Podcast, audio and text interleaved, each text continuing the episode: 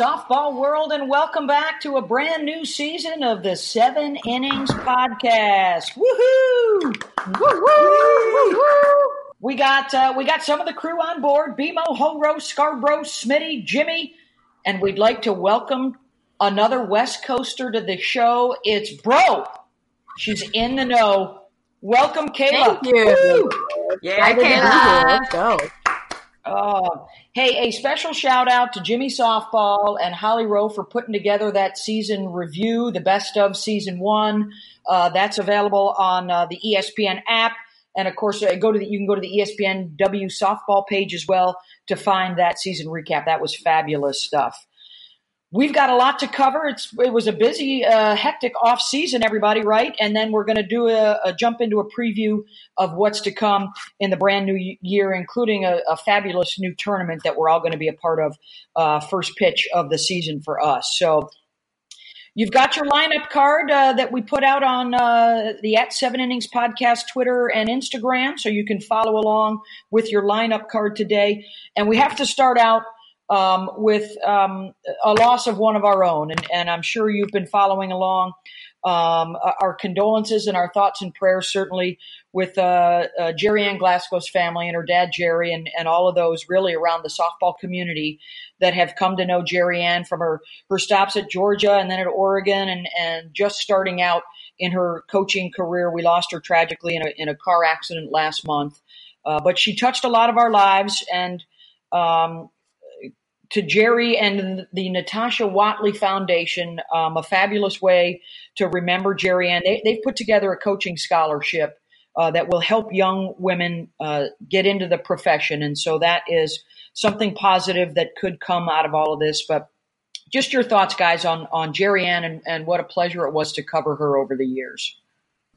Well, Beth, I, I, think you you said it the best. The number of programs that she impacted, the teammates, um, the outpouring that we heard after her passing. Um, you know, if you're gonna leave this earth and leave a legacy, I mean, in the short amount of time she was here, she did that. So she's not just remembered by that amazing swing and her ability to pitch a ball. It was really the human beings and her teammates that she touched.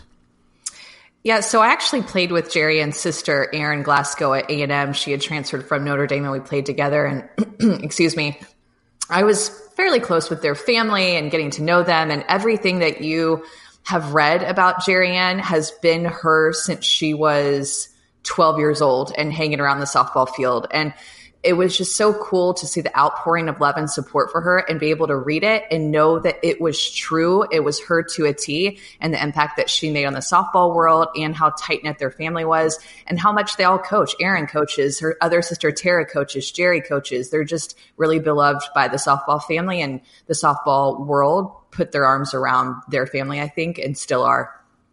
Yeah, and I got to play against her when, I mean, she was a freshman and I was a senior at Alabama when she was at Georgia. And let me tell you, as a competitor against her, I didn't want to play her because she was feared. I mean, she was a baller in all sense of the words. And what she did on the field didn't even compare to the person she was off of it. And I think you hear from all of the players that were touched by her, from her as a graduate assistant as well as a coach. I think that just shows you what kind of a player and person that she was. You know, I was talking with um, Breanna Stewart for an article that we're doing for ESPN the magazine, and she said, "I know this is off topic, but I really want to talk to you about Geri Ann." And I was like, "What?" what?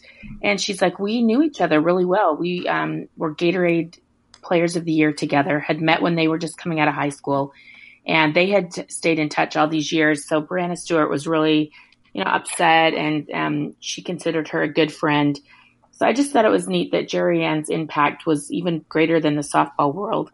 And I love that Natasha Watley's foundation is supporting young coaches. If you want to visit the Natasha Watley Foundation.org, you can text 91999 to support the Glasgow Family Fund. All the information is on there. Yeah. Geri Ann Glasgow, she will be missed, but her, her legacy lives on, and uh, hopefully will be able to help a lot of young women that want to get into the coaching profession.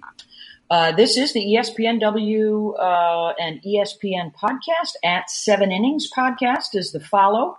Uh, coming up on the show, we're going to talk about obviously Oregon and Texas, all the transfers around the country, and uh, also a preview of the season. Some swingers, some pitchers to watch, uh, some teams to watch, and of course we got Shag and Stats and, and Gimme some Jimmy to come.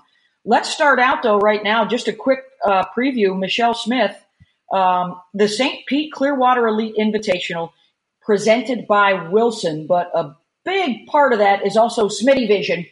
Uh, it was Michelle's vision to bring this tournament uh, to um, the Bay Area, and a, a shout out to the Visitors Bureau and the Sports Commission there to put this all together. 39 games, 25 of those on the ESPN networks, 10 ranked teams, including the last six national champs. And Smitty, our coverage will begin on Thursday with a quadruple header that starts out at 10 a.m. on ESPNU. Uh, this is beyond exciting. I mean, this has been a couple years in the making and really just bringing a great team together. The city of Clearwater, the county with the Visitors Bureau really helping support this. Uh, sports tourism, of course, ESPN, of course, us as a group, all going to be there, and the sport. So, you, you know, when you marry all of those entities together, you get this incredible tournament and the fans, uh, the sport are going to reap the benefits. It's just, it's really been a, a great process to be involved with. People have worked so hard behind the scenes and, um, I can't wait for everybody to get to town next week and, and highlight our sport. It's kind of be like a women's college world series at the beginning of the season and really set the tone for everybody. Fabulous. We are looking forward to being there uh, and uh, going to be real exciting uh, to follow that through. All right, let's move on uh, down the lineup card here. Of course, the big story in the postseason or in the offseason were the moves at Oregon and Texas. Mike White leaves Oregon to go to Texas. Missy Lombardi becomes the head coach at Oregon, and then the transfers started. Uh, once school had started, they started to leave Oregon. Nine players left the program. A handful of them ended up at Texas, and really has, I, I think, probably the biggest offseason change that we've ever seen in the sport in terms of two programs that have had an impact on the postseason and may continue to do so moving forward. I know, bro, you're out there on the West Coast. What what what are some of your thoughts on what's been what's been going on? And then we'll open it up to the group. Yeah, I live in Eugene, Oregon, so I've been closely following this. And what's really interesting to me, first and foremost, is the timeline, right? Of, you know, how, you know, of course, some people, when you get a new coach, are going to drop quickly because they, they go to a school to play for that coach. You understand that. But then it was, you know, time after time, you see transfers dropping over and over again, especially when they know they're about to give up their 2019 college softball season. They're sitting out. So you know that, uh, you know, the trickle effect situations escalated. But beyond that, I think too is how much the entire Eugene community has felt this really a change of coaches. I mean, they're disappointed. I was at an Oregon men's basketball game last night, and these two guys sitting behind me were talking about how disappointed they were that Oregon softball may not be as good this season. So the fan support for Oregon is there, but you got to have something on the field that they want to follow. So I think it's disappointing for the community right now as well. As well. Okay, so Kayla, you're in Eugene and you see one side of it. I live in Austin, so I see the complete other side of it. And what comes to mind, other than the obvious, is that they get a whole bunch of just talented players with Iakopo, Miranda Elish, Rhodes, and also Burke. But I think about the transition for the Texas players who are already on the team, about to go into a season with a new coach. And it's there's now four players on the Texas team that have played for Mike White and can kind of be that connector to what Mike White expects in a game, how he's going to coach. Um, when he gets mad, the, they're going to be able to translate, oh, it's not that big of a deal, or oh, this is what we need to do to be able to pull things together. So I really think of Texas with this transition with Mike White and the four additional players that they've got as a true contender. And I think that now because those four Oregon players are really going to be able to translate Mike White and his coaching abilities to bring the new players together and the old players together to really make Texas a strong team. Yeah, and it's amazing big picture when you look at both of these programs. Oregon last year went into the Women's College World Series as the number one seed. They're now picked to finish last this year in the Pac 12. And you look at Texas, as you were just saying, Amanda, here's a program that was middle of the pack in the Big 12, now picked to finish second behind Oklahoma. So drastic, drastic changes on both sides. So, can I be Captain Obvious here? Um, I'm just curious what you all think about is this good for softball? Uh, you know, I I look at this as um, Coach White decided to make a change. He wanted to get more money, and he has every right to do that.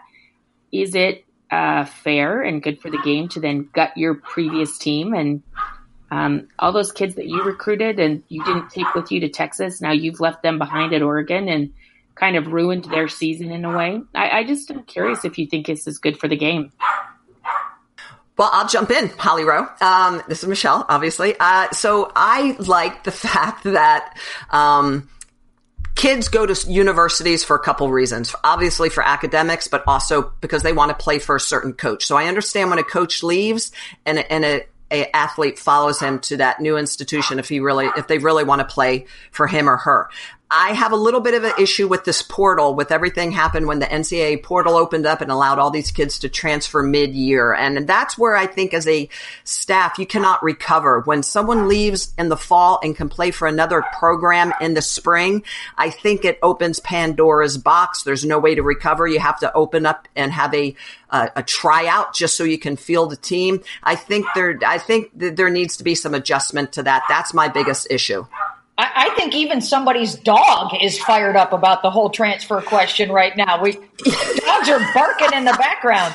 Um, yeah, they're like, it's rough. We're, we're rough. We're, we we also got some questions uh, from some fans. Uh, Reed, Reed Courtney, he wants to know what what do we think the duck season is going to look like, and then Katie Bailey uh, tweeted a question at us. Why, why do we think the transfers are more common right now? Um, for the duck season, I think it's going to be a struggle. And, and I think what could possibly come of this is a big positive if they can put something together to help them grow towards the next year and the year after that.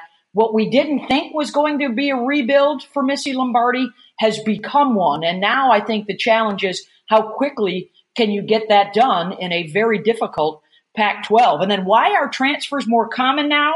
You look at G. Juarez going to Oklahoma, Kendyl Lindaman going to Florida, just a, a couple of big names. Um, I, I think that's the way it is in all sports right now. We see it in the NBA. People want to play with the best and they want to win a championship now. And I think that's part of the attitude that student athletes have at a lot of places I want to challenge myself against the best and I want to be the best and, and I want it now, I think is, is a lot of the reasoning for all these transfers. I think Michelle hit the the nail on the head though. It's just the timing. And I think that that's why it seems like there are more because I think that it's easier for in the middle of the fall, a person to be like, you know what? I'm really not going to play this season or I'm going to be the number four pitcher. So I'm going to be out. I'm going to save my year of eligibility and get to go somewhere else. And it's just, it's so easy. It's so accessible. It's really like college softball free agency where somebody gets to put themselves in a portal and be like, Hey, who wants me? Where can I go and be a number one pitcher at? Cause I'm not okay with being the number four pitcher at Florida or Oklahoma. Yeah. I just I'm naming schools. It could be anywhere. I mean, none of those schools uh, didn't have a transfer, but it just is. It's just so easy for them. I think too. This is a reflection of the early recruiting. Kids at you know were asked to make a decision on college at 12 13 years old and they don't really know. And now that they have the option to transfer and it's open door i mean they are taking advantage of that. And kind of like you were saying holly if the coaches can take a better job what's to say a mm-hmm. player can't reach out and go try to get something better a better situation for them? Yeah i, I think it's going to be very interesting for other sports to watch what happens. This is sort of the lead sport right now for how these how this transfer portal and how these giving the student athletes more um, a, a, a, way to take charge of their own careers.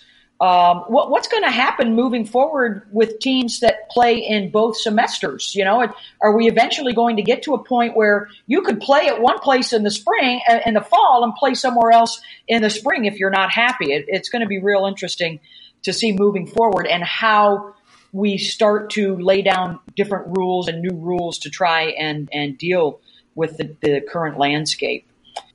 Well, Beth, I think the other the other issue is that if you transfer late, you're not allowing your team and your coach to recruit yes. someone to replace you. And so you you leaving your team and the, the issue I have is you're leaving your teammates. Like I would literally never leave you guys in the middle of the World yeah. Series, right? I, I, would never just stop my broadcast and walk away and leave all of you hanging.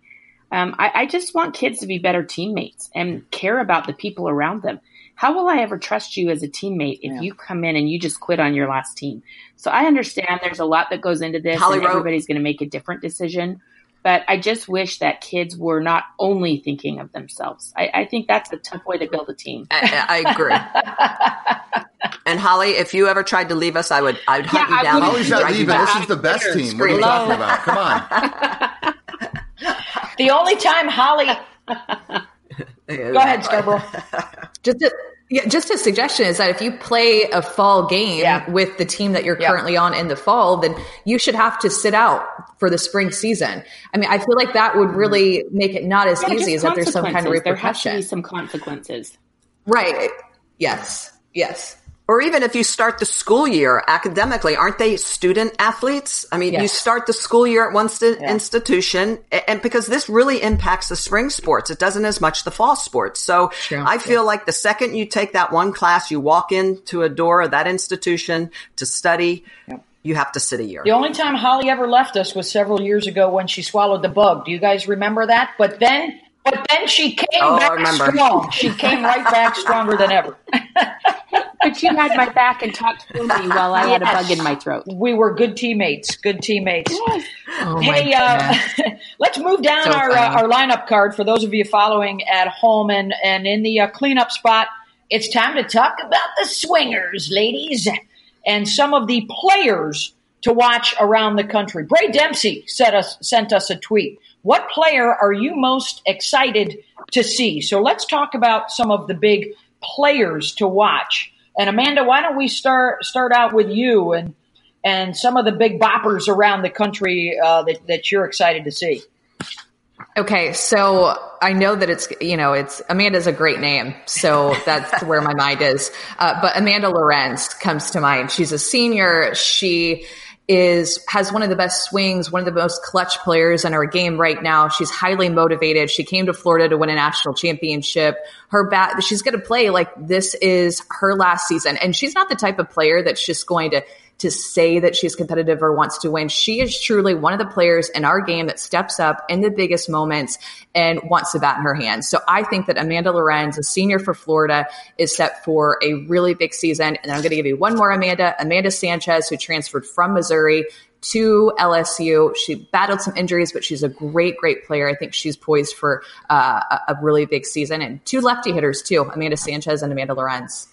And I'm going to follow up with that on uh, Amanda, and I'm going to talk about Jocelyn Alo. I think that after an amazing freshman year for Oklahoma, how is she going to be pitched that sophomore year? How are people going to go after her? She's got strength in front of her. She's got strength behind her. So a pick your poison lineup still a lot of times for Oklahoma. How our teams going to try to attack her and keep the ball in the park? I'm excited to see what she can do. And then UCLA, they've got a lot of big boppers as well. But Rachel Garcia on both sides of the ball, pitching and hitting, I think that young lady is just going to keep continuing to uh, develop. Yeah, I'm interested for sure. I'm going back to Florida, like you said, Amanda, and I'm looking at Kendyl Lindaman. This is a transfer from Minnesota that's going to, for the first time, see SEC play, see how she does with, you know, a little bit more of a consistent, tougher schedule potentially, and on a stacked Florida lineup that has players like Amanda Lorenz. And then, of course, I'm a triple threat lefty slapper, so I got to call out a lefty slapper that I'm looking at. It's Aubrey Leach for Tennessee. Her senior season had a dynamite junior year. Is coming back, ready to go. Get to cover her in the Clearwater tournament. So looking forward to seeing her use that speed and set the table for Tennessee. I can't wait to see how Lindaman does in the SEC. You know, she put up the big numbers in the Big Ten. That hasn't been the strongest conference. So I, I'm just ecstatic to see how Kendyl Lindaman competes in the SEC, to be honest. Um, I, I think Aaliyah Jordan, uh, you guys touched on UCLA a little bit, but you know, she was injured at the end of last year, and all she did was win the Pac 12 Freshman of the Year, Pac 12 batting champion, all Pac 12 first team. She was a first team All American as a freshman, and she was hurt for almost the last, um, I would say, three to four weeks of the season and not at 100%. So I can't wait to see her healthy and just see if she can really um, even be better in her sophomore season and avoid a sophomore slump. I, I got I got another one at UCLA for you to watch, and it's a freshman, a rookie coming in, the National Player of the Year, Megan Faraimo. Do they have a number two pitcher now to work with Rachel Garcia? That could be lethal for the rest of the country, and a big reason why I think the Bruins are going to open up the year number one in the rankings, and also near and dear to my heart. She's from Cathedral Catholic High School right here in San Diego, just up the street from me. So keep an eye on her. some of the players returning that are also spending some time with the U.S. national team uh, and potentially um, into the pros in, in the uh, near future. Alyssa DiCarlo at Georgia, Big Bopper, Sis Bates at Washington, Dejah Mulipola at Arizona. Some of the other uh, swingers to keep your eye on. Number five. Number five. You say swingers so dirty, Beth. It's funny to me. Like make your voice got, sexy. I think there's something we got there. Swinger, isn't that Slingers commercial, by the way, one of the best on television right now? We got swingers and shag and stacks coming up later. So, but it's time now for the arms race. We can't let the hitters have all the love. Let's talk some pitchers. And uh, I guess Smitty, we'll, we'll defer to you to start this one. We've already heard a little bit about Rachel Garcia at UCLA, the nas- reigning National Player of the Year. Who else might be on your, your wish list, your watch list? Well, BMO, I think uh, the first one you got to go right after is Meghan King. After that, uh, at performance at the Women's College World Series, just amazing uh, in the circle. And then G Juarez, we talked about her transferring over to Oklahoma, now having such a potent offense behind her uh, being able to put up some runs. But then we also have the righties. We've got Garcia. We have Barnhill. This is going to be a big year. There are a lot of dominating pitchers out there. Just to name uh, four of them, I won't steal everybody's thunder. So Amanda, why, why don't you jump in? it's so hard. There are so many. Um, I go with Megan Good. She was injured last year uh, for JMU, and we didn't get to see her pitch last year. So interested to see how she'll do coming off of uh, her injury for this season. But in 2017 2019 season before she got injured, she had a 0.63 ERA. And it's really hard to put somebody like her into one category because she is not just a pitcher, but she's also one of the players to watch because she hit 383, had 58 RBI, 12 home runs, and a 0.63 ERA. So really interested to see how she does on both sides of the ball coming into this season. Yeah, I think Megan Kleist is going to make waves in the Big 12. excuse me, Miranda Elish is going to make waves. Cross, switch it up. Sunbelt next it's easy to do. really easy to do, actually, with that situation. But Miranda Elish this season, I think that she has an opportunity to put Texas on the map, like you said earlier, Amanda. And she brings that fiery, fierce, competitive mentality in the circle. And I think that's just what you need joining a new program, kind of resurging the Texas Longhorn softball program.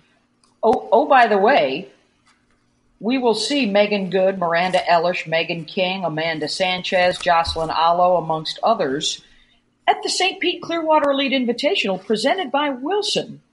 25 games on the ESPN networks next week, starting on Thursday with a quadruple header.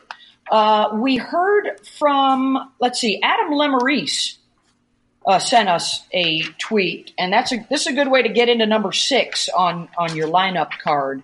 Will Florida State go back to back? Will we get back to back booty busting, ladies? It's time to talk – teams to watch.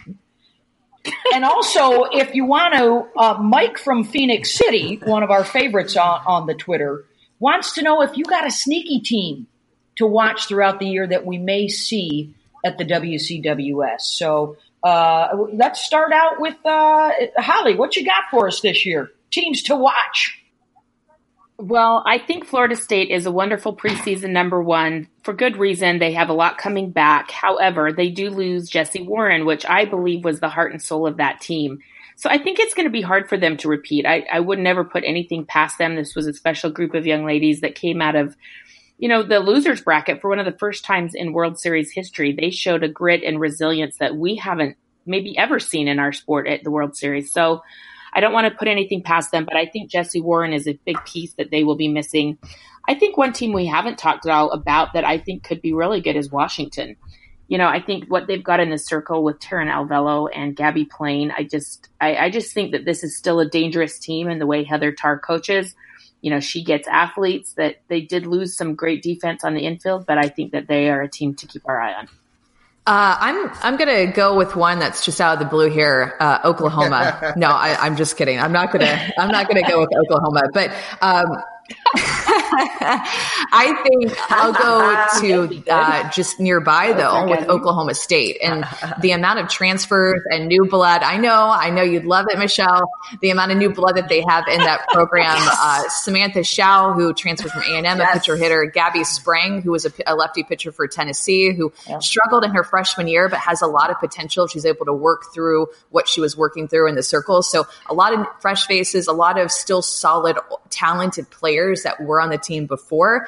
Um, and then just two more really quickly South Carolina and Arkansas in the SEC, two teams that we don't talk a lot about in the SEC, but returning a lot. Arkansas added a couple of new faces, one of which was from Arizona State. Cannot think of her name right now, my fault, but um, she was one of the top players for Arizona State. I know. Um, it will come to me. Oh, Gibson, Danielle Gibson, I think. So yeah. anyway, uh-huh. yeah, good call. Yeah, so I think that they're going to be two really big teams to watch in the SEC that might come up and and knock off some bigger teams in the SEC we're used to talking about. Hey, I'm going to agree with you on one thing too. Is I was just at Oklahoma State for their softball banquet on Saturday, and this group has, you know, you, you know how you see some teams that have special chemistry that love each other, and that shows up on the field. That's what Oklahoma State has this year, and Sydney Springfield also transferred there from LSU another good bat in the lineup trying to get a fresh start. So uh, I think that they have something special there in Stillwater, Michelle Smith. yes, thanks, you guys. I didn't want to sound like a complete homer and bring that up, so I appreciate you guys doing it for me. Um, you know, it, I think I get like you mentioned uh, earlier, Holly, as well, not being captain obvious, but I feel like this year it's going to be the usual suspects. I mean, it's going to be the UCLA. I mean, the teams that we we know are going to be strong, the Floridas, um, the, the teams that kind of resurged through the middle of last year and kind of woke us up. The South Carolina, the Arkansas, like wow, look at look at them come up. I, I feel like we know who's going to be strong this year. A couple of teams I hope will uh, develop through the year. Michigan, um, I'd like to see Michigan be able to go deep into the postseason. Some Big Ten teams, uh, you really step up and and and and someone make it to Oklahoma City to the Women's College World Series. I feel like though Florida State maybe struggles a little bit because Kylee Hanson, they need another uh, pitcher for Meghan King. I, am going to tag team uh, or uh, uh, go a little deeper there, Michelle. Not only Michigan, but Alabama, I, I think will be intriguing to watch. Those are two teams, two programs that really, quite frankly, haven't been up to their usual snuff, right? The last couple of years, uh, we, we yeah. haven't seen them pushing – for the national championship. So uh, th- they have some new blood in, in Alabama. Uh, one of the great names of all time, Montana Fouts, uh, is a player to watch there. Can Alabama and Michigan uh, get back to to where we're accustomed to seeing them? And, and I always think that Florida is intriguing, but what can we expect from Kelly Barnhill this year?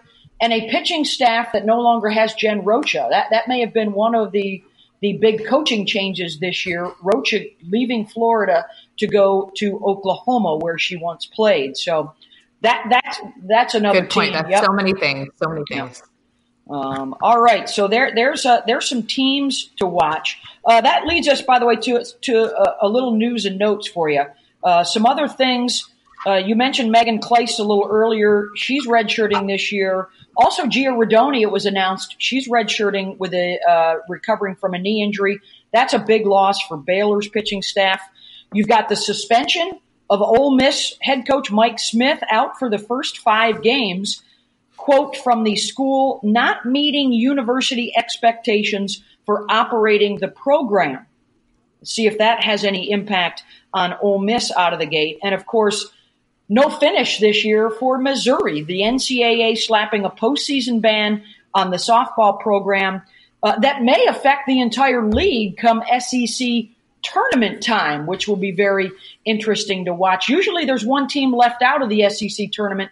This year, Missouri ineligible, so the other 12 will all go to Texas A&M to play. Hey, Beth. I just yes, wanted ma'am. to say one quick thing. Um, did we get through the whole arms discussion without talking about Kelly Barnhill?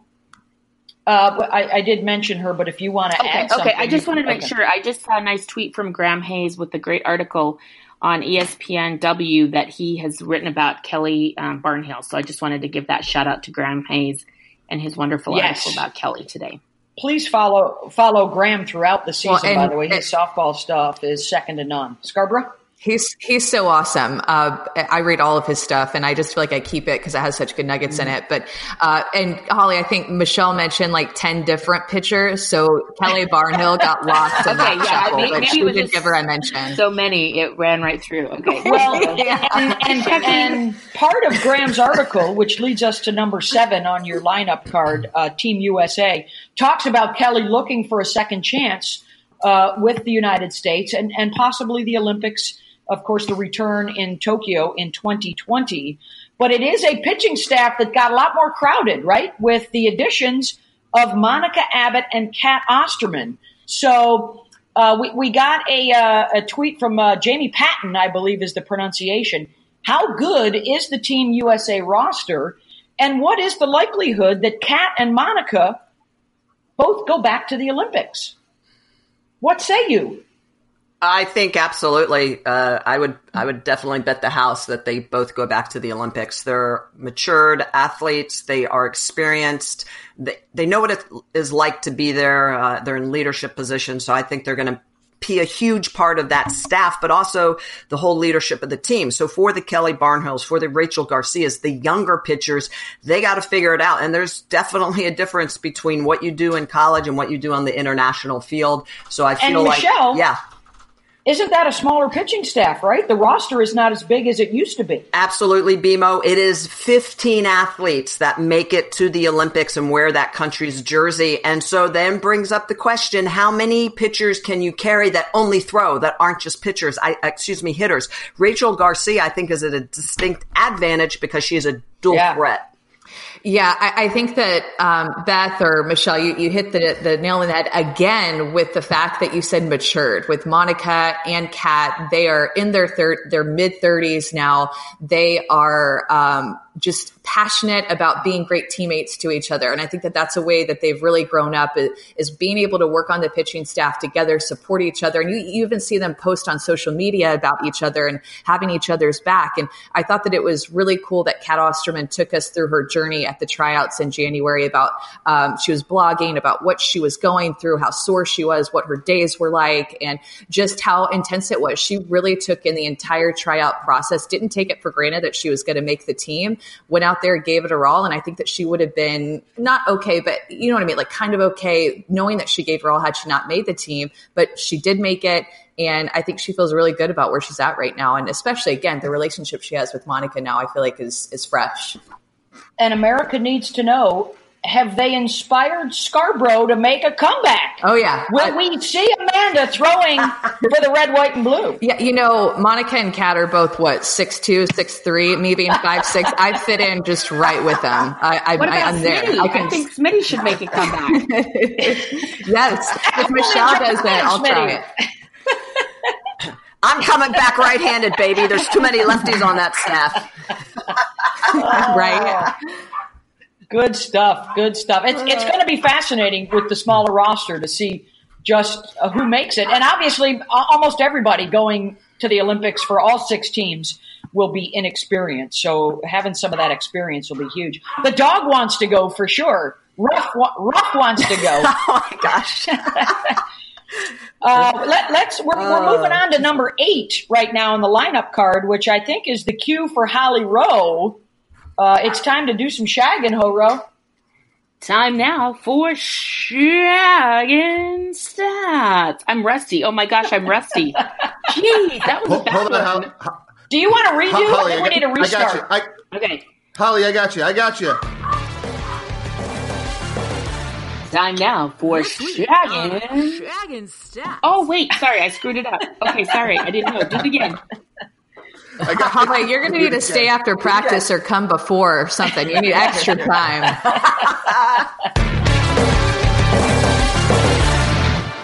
This week on Shagging Stats. That It's the okay. canned. It's the canned version. Uh, I'll lead us off. How about this? Uh, the carryover for the uh, defending national champion Florida State Seminoles.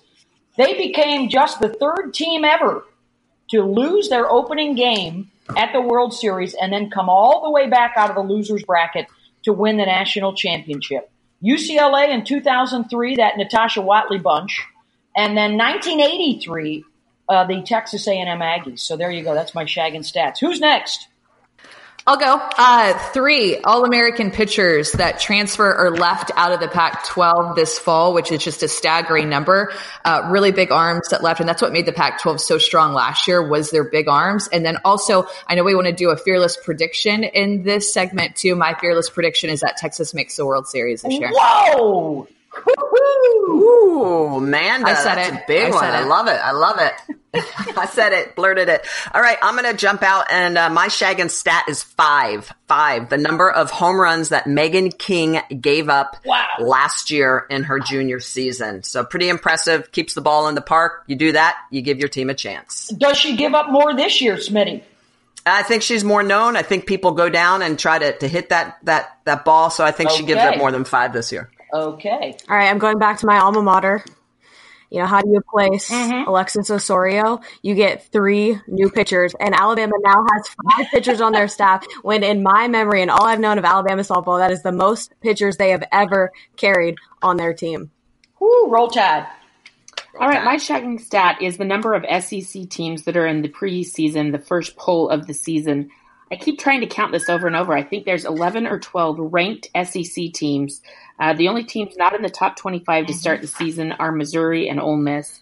So just another monster year in SEC softball, and of course we will have that SEC championship for you. It's at the brand new Texas A&M ballpark. I got a tour of that facility right when it was getting ready to open this fall, and it's gorgeous. So um, look out, SEC softball, the championship at Texas A&M. I believe the the official number is 10, by the way. 10 SEC schools in the top 25. Wow. Jimmy softball. Jimmy!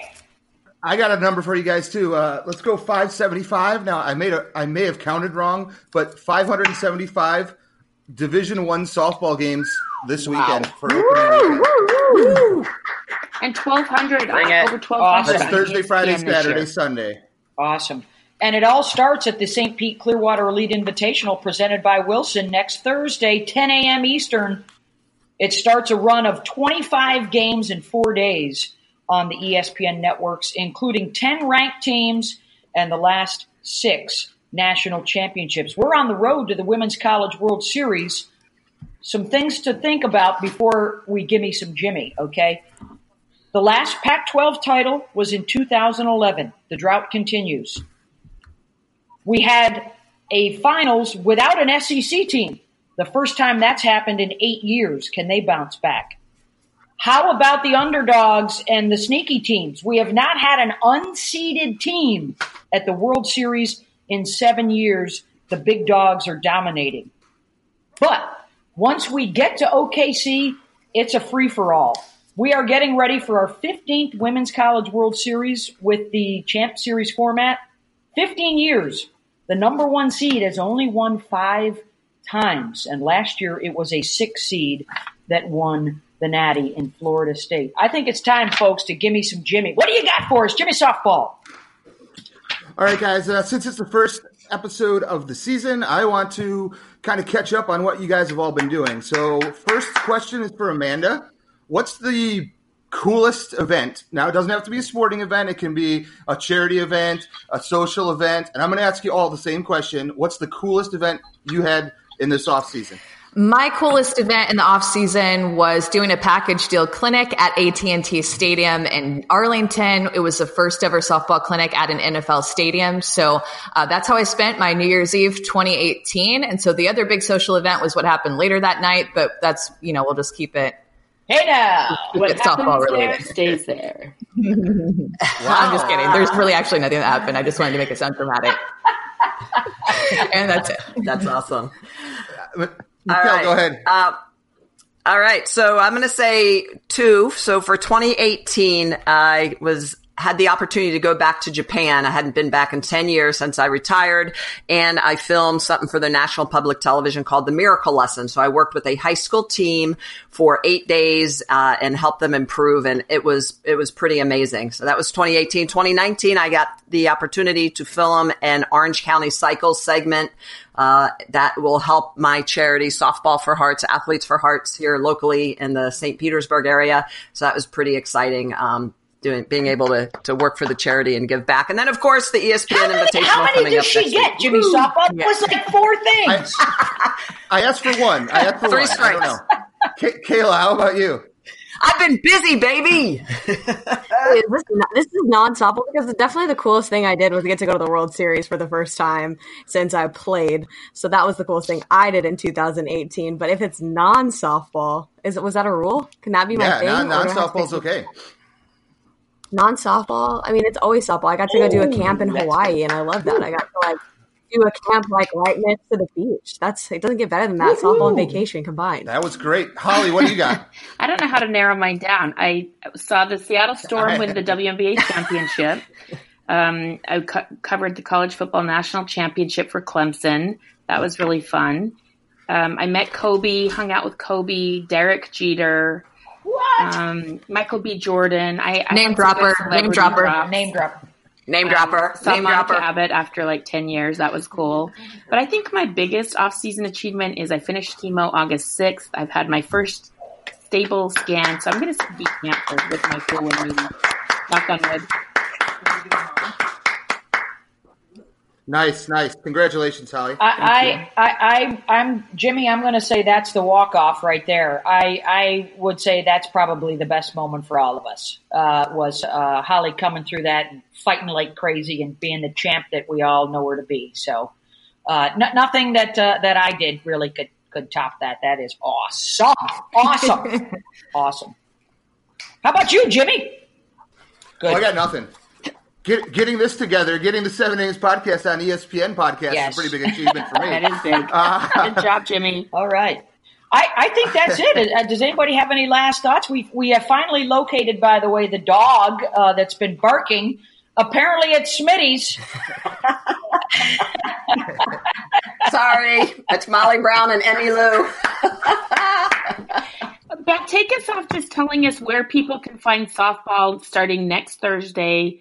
Um, maybe just tell them a little bit about where they can see us coming up very soon. It it will be the St. Pete Clearwater Elite Invitational presented by Wilson. It's down um, in the Bay Area. 39 games, so you can go to the website and uh, and inquire about tickets and such. Uh, St. Pete Clearwater Elite Invite.com. that's a mouthful. Or you can watch at home. You can watch at home. 25 games on the ESPN networks. Um, our coverage will begin on Thursday. We've got a quadruple header for you that includes um, Oklahoma against Kentucky and Oklahoma, or excuse me, Texas and Cal and LSU, Oklahoma State, all those games on ESPNU. The rest of the schedule includes some really good matchups for you. Oregon will be there on Friday night, uh, Friday afternoon. How about Oklahoma against Florida State? That'll be fantastic. Friday afternoon, Texas against LSU. We'll see the debut of Mike White's Longhorns. Uh, Saturday, one, two, three, four, five, six, seven, eight games next Saturday, and and it all builds up to uh, Sunday night prime time on E ESPN two. Florida State against Tennessee. A fabulous weekend at the St. Pete Clearwater Elite Invitational presented by Wilson. And that gets us off and running on what did you say, Jimmy Softball? How many games on, on our air this year, all building up to the Women's College World Series? Across linear and digital networks, over 1,200 games. Wow. Yes. Yes. Beautiful. Well, and I'm going to say too, if you're just really anxious, you can watch 10 games on Longhorn Network with Texas and Boston College, Boise State, and Northwestern State. So there's 10 games already in the first weekend. Thanks for tuning in. You can find us on the ESPN app and follow us at Seven Innings Podcast on Twitter and the Gram. Thanks for joining us for the season preview. We are on the road to the Women's College World Series.